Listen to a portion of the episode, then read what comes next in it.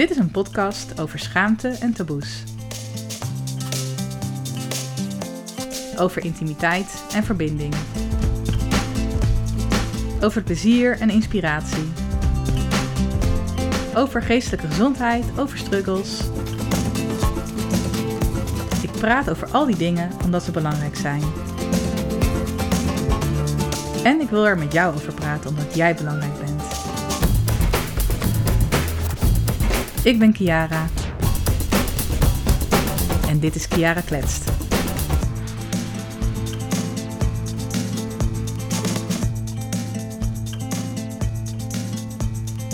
Kiara, tiende aflevering. Ja, We komen een heel eind. We zijn dus intussen 20 weken verder.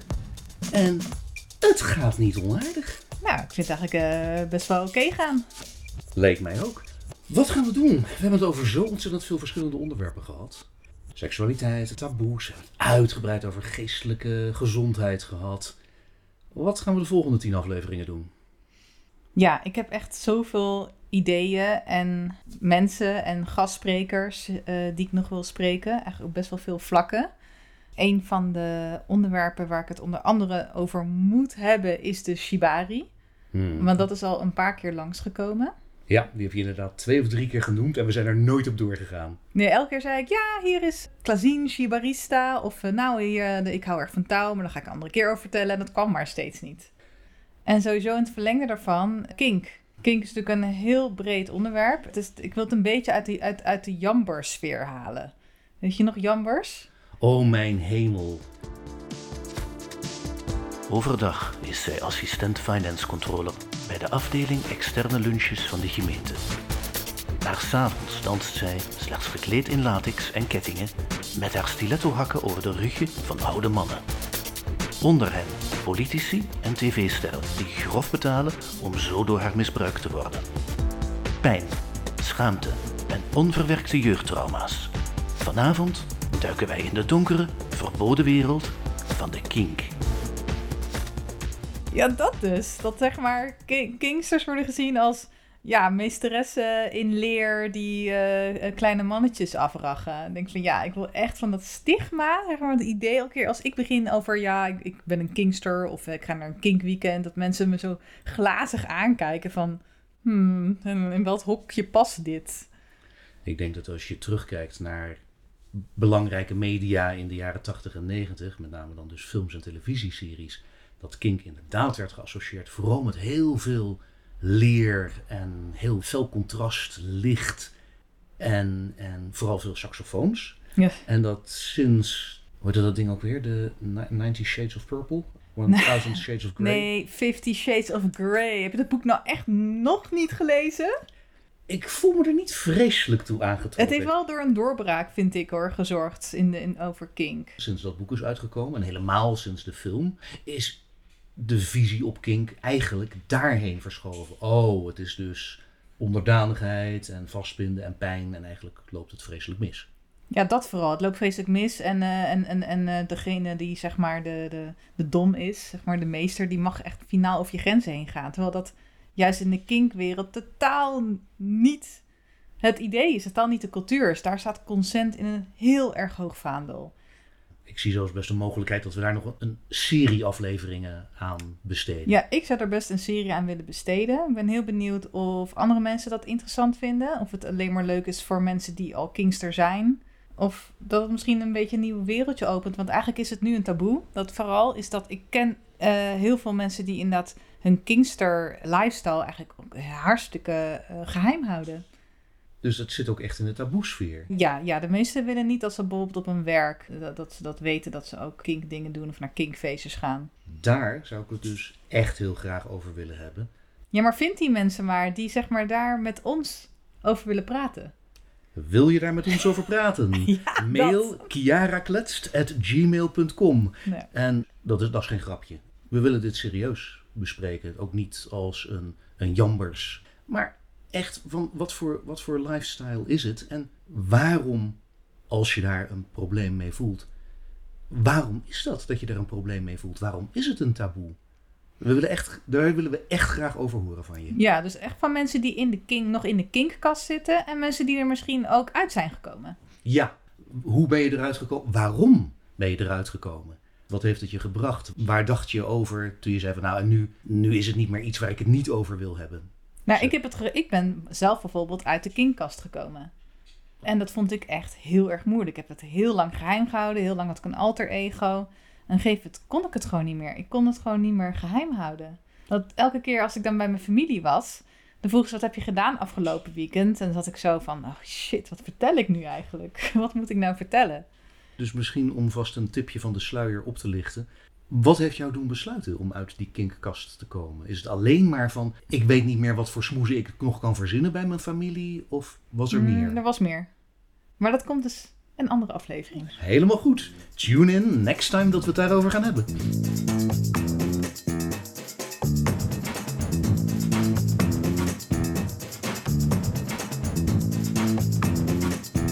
Kink dus. Ja. Heel belangrijk onderwerp. Misschien een serie.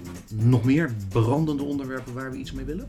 Nou, er is nog het onderwerp seksualiteit en relaties. Dat is een ontzettend boeiend onderwerp. Ik heb het natuurlijk vorige keren gehad over codependency, toxische relaties, liefdesverslaving. En in het verlengde daarvan wil ik het, zou ik bijvoorbeeld ook willen hebben over polyrelaties versus monogamie. Ook wat, wat de voordelen en de nadelen zijn van poly. Want tegenwoordig schijnt dat de jeugd van tegenwoordig allemaal poly zijn. Maar ik weet niet hoor. Ik ben heel erg ontzettend niet jeugd van tegenwoordig, dus ik voel me niet heel erg geroepen hierop Nee. te antwoorden. En aan de andere kant ook, er wordt nog steeds heel veel vreemd gegaan. Vreemd gaan is ook nog steeds een ding. En daar zit natuurlijk ook een heel belangrijk relationeel aspect aan. Ja? En over taboe gesproken. Dat is, nou ja, het is niet dat we het er niet over hebben, want ieder blaadje, ieder boek staat er vol van. Ik denk wel dat we het te weinig hebben over de emotionele impact. En dan niet alleen bij degene die eh wiens vertrouwen geschaad wordt, maar bij degene die het daadwerkelijk doet. Hoe gaat die daar achteraf mee om? Wat voelt die? Ja, misschien is het leuk om een vreemdganger te interviewen. Een vreemdganger, precies. In plaats van iemand die, of naast iemand die daardoor getroffen of gekwetst is. Ja. ja. Dus, ben jij een vreemdganger? Wil je in onze podcast komen? Mail ons op kiarakletst.gmail.com. Ja, die kunnen we misschien straks wel in de show notes zetten.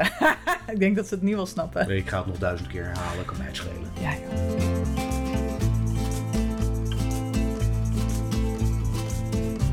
Oh, en verder echt, wat ik ook nog een, leuk onderwerp vind, is seks binnen relaties. Dus bijvoorbeeld voorspel. Ik eh, krijg nog steeds eh, relaties, of ik bedoel koppels, op mijn eh, praktijk met de vraag van... hey, wat gaat er eigenlijk mis in de aanloop van ons spel? Daar gaat iets mis, dat is dus het voorspel. En dan merk ik dat ze daar nog best wel veel dingen zijn die, die, die ze niet helemaal goed doen. Het verrast me wel een beetje. Voorspel is nou niet iets dat, dat heel erg nieuw of onontgonnen is. Sterker, het belang ervan wordt, nou weet ik veel, het sinds de jaren zestig al. Ja, nee, maar voorspel, oké, dan heb je het over eh, voorspel van de fysieke dingen. Maar ik heb, dat het, was wat ik bedoelde. ik, heb Oh, het over, ik heb het over iets heel anders. Oh. Ja, mensen denken dat voorspel een bepaalde manier is van elkaar kietelen en plagen. En dan eh, dan zijn we lekker in de mood en dan kan het eindelijk beginnen. Nee, dat is niet voorspel. Daar ga ik wel, daar, ja, daar ga ik volgende keer over vertellen. Oh, nu, nou ben ik zelfs nieuwsgierig. dus blijkbaar heel erg belangrijk en ontzettend relevant. Er wordt iets ontzettend over het hoofd gezien in relaties. En wat niet te maken heeft met leuke spelletjes, massages en dildo's. Seksspeeltjes en zo. Er is meer.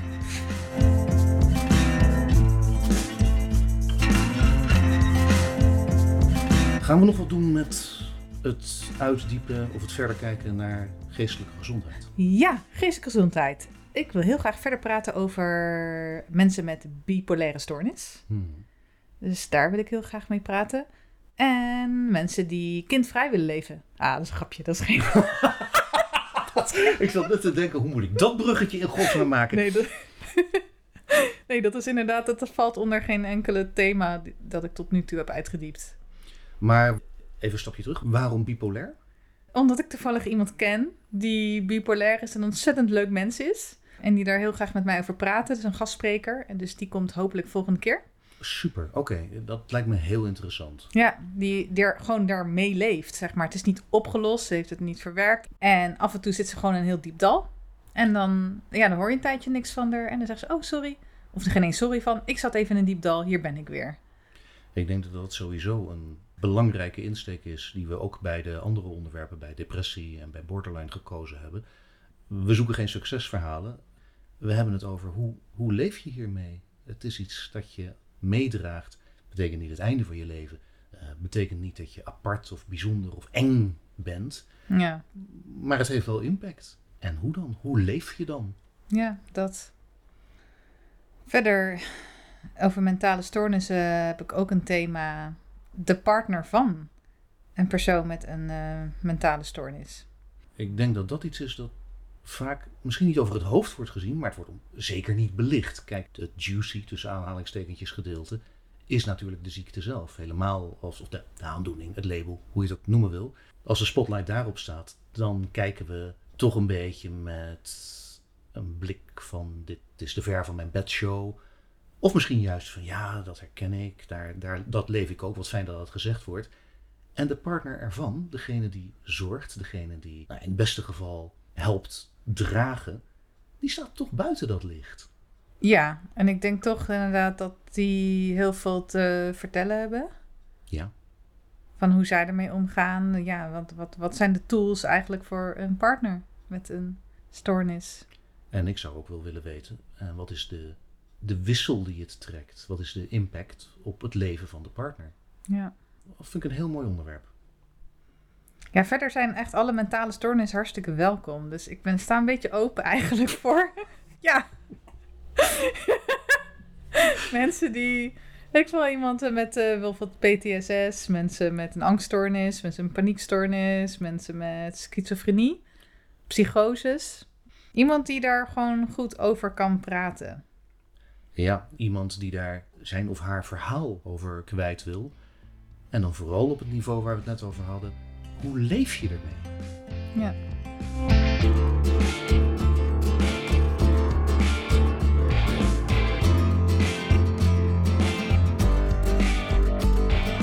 Ja, dan is er nog een, uh, een heel pad wat ik zeg maar wil, wil inslaan. En dat is uh, de tantra. Ik, zit, ik ben zelf natuurlijk werk zelf als tantrika. Dus ik ontmoet heel veel andere mensen, al heel veel andere tantra professionals. En ik wil komende tijd ook mijn collega's gaan interviewen. Van ja, wat voor werk doen zij eigenlijk? Een daarvan heb ik al geïnterviewd, dat is Klasien. Over inderdaad de, de dating- en relatiecoach. En ik wil dus ook Kim gaan interviewen. Zij is, hoe noemt ze zichzelf eigenlijk? Tantrika? Gaan we achterkomen. Precies, wij gaan uitvinden hoe ze zichzelf noemt. Kijk, vroeger had je, uh, had je gewoon tantra-masseurs. Dus als jij uh, geschoold was in tantra, dan was je tantra-masseur en, en dat was dat je vakgebied. Maar tegenwoordig is dat gewoon veel breder. Dus, uh, dus ik wil ook wat andere mensen daarin interviewen. Bijvoorbeeld ook, Kim organiseert ook playparties. En daar waar ik ook af en toe in een team zit en uh, waar ik ook workshops voor af en toe voor geef. En een playparty, heel veel mensen weten geen eens wat het is. En daarin heb je ook nog heel veel verschil. Je hebt de uh, playparts in de swingerswereld, is heel wat anders dan in de kinkwereld, dan in de tantra-wereld. Ja, en, en tegenwoordig, ja, ik weet nu eindelijk inderdaad uh, de, de code. Maar als er ergens staat tempelavond, dan is dat eigenlijk code voor of een vette orgie of een playparty. ja. Mijn eerste vraag zou zijn: waarom noem je dat in hemelsnaam een tempelparty? Een tempelavond. Oké. Oh, een tempelavond. Het heeft te maken met eh, lang geleden in de Indiaanse geschiedenis dat je uh, de tempelpriesteressen en als dan, ik denk mannen of mensen moesten worden ingewijd in de seksualiteit, deden de tempelpriesteressen dat. Er werd een man daarheen gestuurd, of de jonge man, om daar ontmaagd te worden.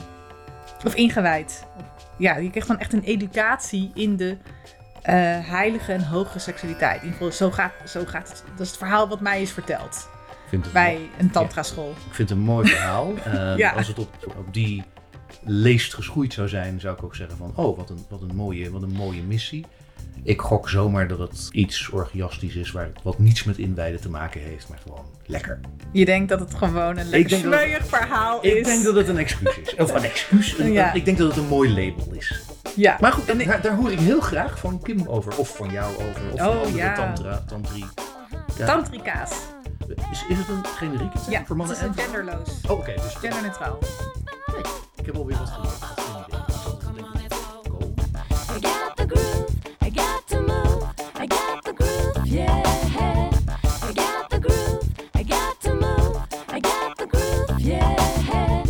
Hoor ik graag over van, van verschillende tantrika's. Hoe zij, dat, hoe zij dat beleven, wat zij daarvan vinden. Ja, en ook inderdaad wat een playparty is, daar wil ik heel graag over vertellen. Want ik kreeg laatst ook een berichtje van een vriendin en die zei... Wauw, ik ben voor de eerste keer op een playparty geweest. En er ging echt een wereld voor haar open. Ja, het kan Ah. echt een spirituele belevenis zijn. Om voor de eerste keer in zo'n soort space te zijn.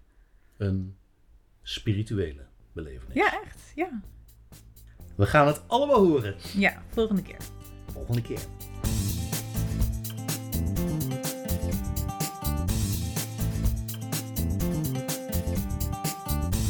Oh ja, oh, ik heb nog een thema. Tantra Predators.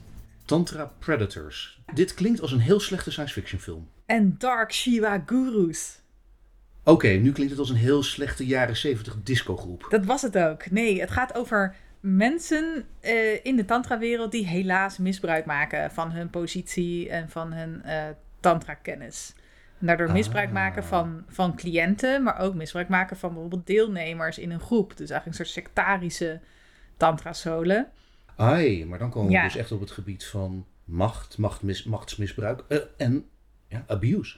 Want ik heb namelijk ooit een keer gezegd, ja, zwarte tantra, dat bestaat niet. Heb ik een keer gezegd tijdens een podcast. En toen dacht ik ja. later, nee, dat is niet zo. Er is wel zwarte tantra en dat is een sectarische tantra. Dat zijn dus de mensen die misbruik maken van hun machtpositie. Wauw. En die zijn er. Dat wordt een donker onderwerp. Ja, en helaas eh, gebeurt het. Ik, eh, ik ken de scene nu al een jaar of tien. En ik heb al vele rechtszaken gezien. Ik heb ook vele heksenjachten gezien. Hmm. op collega's. Eh, sommige terecht, andere denk ik, ja, was het, ja, had het echt gemoeten? Had, had die persoon echt zo tot de grond worden gelijk gemaakt? Dit gaat behoorlijk controversieel worden. Ik denk het ook. Ik eh, hoop dat ik daar ook mensen over kan spreken. Ik ken een aantal collega's die daar eh, hun eh, persoonlijke missie van hebben gemaakt. om misstanden in de tantra scene aan de kaak te stellen. Hetzelfde eh, geldt trouwens voor de king scene. De king scene is hetzelfde. Daar heb je ook eh, dark shiva's, eh, riggers, kno- knopers die over grenzen heen gaan. Ja, ja, ja, mensen die in een inherent aan de scene in een machtspositie zitten en die gaan misbruiken. Ja, het ge- gebeurt helaas. En ja, want het is natuurlijk nog het is een hele grote wereld zonder enig toezicht. Nou ja, zoals met veel, zoals, zoals misschien ook in de turnwereld, weet je wel. Uiteindelijk kom je erachter dat er in elke wereld Ja, behalve dat er in de turnwereld wel een commissie is die uiteindelijk wel ingrijpt. Ook al heeft dat heel veel haken en ogen gehad. En het heeft heel lang geduurd in het die heeft turnwereld. veel te lang geduurd. Eh, met veel te veel signalen die genegeerd zijn. Maar een interessant ding om te onderzoeken zou zijn... is wat voor controlecommissies zijn er in de kinkwereld. En dan zeg ik heel enthousiast de kinkwereld, alsof het één groot geheel is. Of er ook organen zijn die een zekere mate van controle en sturing kunnen aanbrengen. Ja, in de tantra-wereld zijn er nu wel een aantal organen en instanties opgericht die dat doen. In de kinkwereld, nou, zover ik weet niet. Maar dat gaan we nog onderzoeken. Laten we het daarover hebben.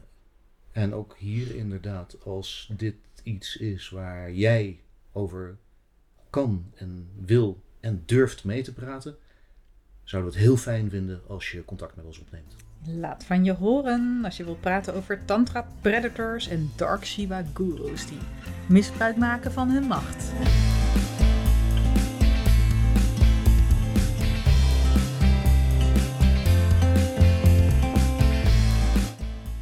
Toen we de podcast begonnen, was een van de belangrijke speerpunten dat we het over taboes zouden gaan hebben.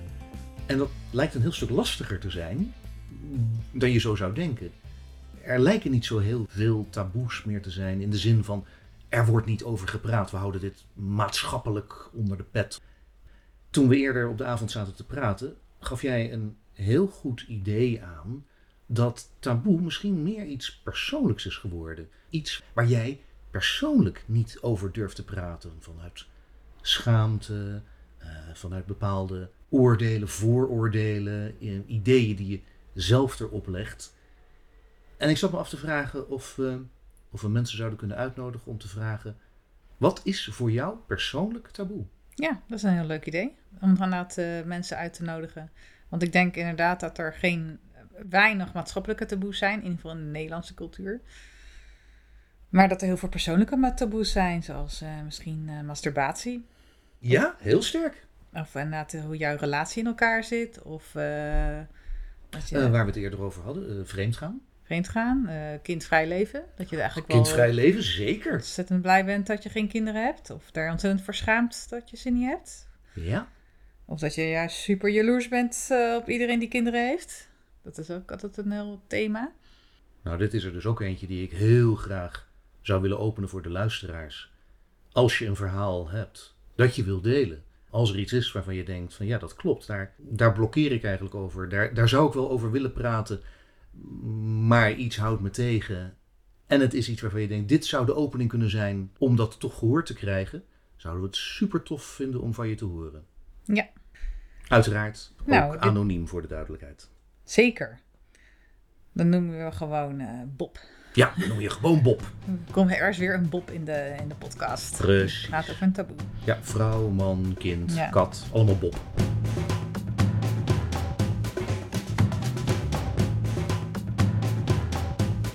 Ik heb nog een, laatste onderwerp. Vertel. Ja, de laatste maanden kom ik steeds meer mensen tegen die helemaal zijn gesloopt en opgebrand in de zorg. Die, zijn, die werken in de zorg. Een psycholoog, een ambulant begeleider, een welzijnswerker. Nou, alle drie, dat vind ik dus, dat vind ik dus een reden voor een verhaal. Maar bij alle drie ook hetzelfde verhaal. Is dat de organisatie zelf eigenlijk op de toppen van hun kunnen zit. Waar iedereen eigenlijk eh, op het randje van burn-out staat. Mhm. Waar, waar dus het cultuur is van ja, je gaat gewoon door. Ook al ben je, of, ook al ben je moe. Je, eh, je neemt niet even vakantie, dat kan niet. Eigenlijk vakantie nemen is, is of, of ruilen van werk of vrije tijd opnemen. Dat, dat is gewoon eh, vreselijke onderbezetting. En die zijn allemaal uitgevallen. Die zitten allemaal met een burn-out thuis. Ik sprak met een, een zorgverlener op dat niveau een, een paar weken terug. Die ook precies wat jij zegt aangaf. Eigenlijk is het niet mogelijk om op een normale manier afstand te nemen van het werk. Zoals ik of jij, eh, als, we, als we koorts hebben, zeggen van nou nee, natuurlijk kunnen we vandaag niet werken. Eh, we willen mensen niet aansteken. We zijn zelf gewoon niet goed genoeg. We blijven een dagje thuis. Zij zei, nee, dan belt mijn leidinggevende van joh, het is maar 40 graden. Kun je niet een paracetamol nemen en toch komen? En dat doet ze dan. En dat is niet omdat ze zich gepusht voelt, maar omdat ze zich zo bewust is van het feit dat als ze niet komt, dat het letterlijk een zaak van leven en dood is. Oh ja. Ja, en dan gaan echt mensen dood. Er gaan mensen dood. Ja, in de crisisdienst, crisisopvang. Inderdaad. Mensen die er eigenlijk nog veel erger toe zijn als jij. Maar dat heeft dan wel als gevolg dat, dat die mensen op een gegeven moment opgebrand zijn. Of eh, ik denk dan, eh, mensen die vrij hooggevoelig zijn, die gaan er als eerste doorheen. Zeker. En de andere mensen blijven gewoon moe, gewoon chronisch moe. Maar die zijn ook vaker ziek. Dus er veel meer ziekte uitvalt. Dit raakt ontzettend aan het health gedeelte van het mental health aspect van de podcast. Het is ook heel maatschappelijk. Het is, het is een heel sociaal onderwerp. Ik vind het heel belangrijk om dit ook te bespreken. Ook al valt het niet onmiddellijk onder een van, van onze kopjes, denk ik. Ja, het is ook een, eh, de Don Quixote in mij. Want ik zie al die mensen gewoon thuis zitten en niemand neemt het voor ze op. Want ze hebben de, de, de capaciteit niet meer, ze hebben de, de kracht niet meer. Om te zeggen van, hé, hey, maar ik ben niet gek. Het hele systeem is burn-out. En dat, dat ligt niet, niet aan hun, want zij houden van hun werk. Ze vinden hun werk fantastisch en ze zijn er goed in. Alleen het hele systeem is gewoon verrot. We moeten dit doen. Ja. Dit zijn een beetje alle, alle, alle. Oh, het zijn er best wel veel. Ik denk dat we wel, eh, wel een aardig seizoen eh, verder komen. We kunnen nog een heel en door. Ja. Ik, eh, ik denk dat we een behoorlijk dr- druk seizoen gaan krijgen. ja, we gaan het best wel druk krijgen. Ik kijk er best wel naar uit eigenlijk. Ja, ik ook. Ik vind dat hartstikke leuk nog steeds met jou. Ik vind het hartstikke leuk met jou. Nou, genoeg liefde en complimenten. Precies, we gaan weer naar de taboes en thuisgezaken. Ja, Let's go. precies. Hey lieve luisteraar. Vind jij het ook zo belangrijk om te kletsen over seks, intimiteit, mental health en andere taboes? En wil je mijn missie ondersteunen voor meer seksuele en mentale openheid en gelijkwaardigheid? Of ben je net als ik een heel klein beetje gestoord? Deel dan jouw favoriete aflevering of gewoon deze hele podcastshow met een vriend, een collega, een buurvrouw of een random persoon op straat. En zo maak jij ook de wereld een klein stukje mooier. Dankjewel.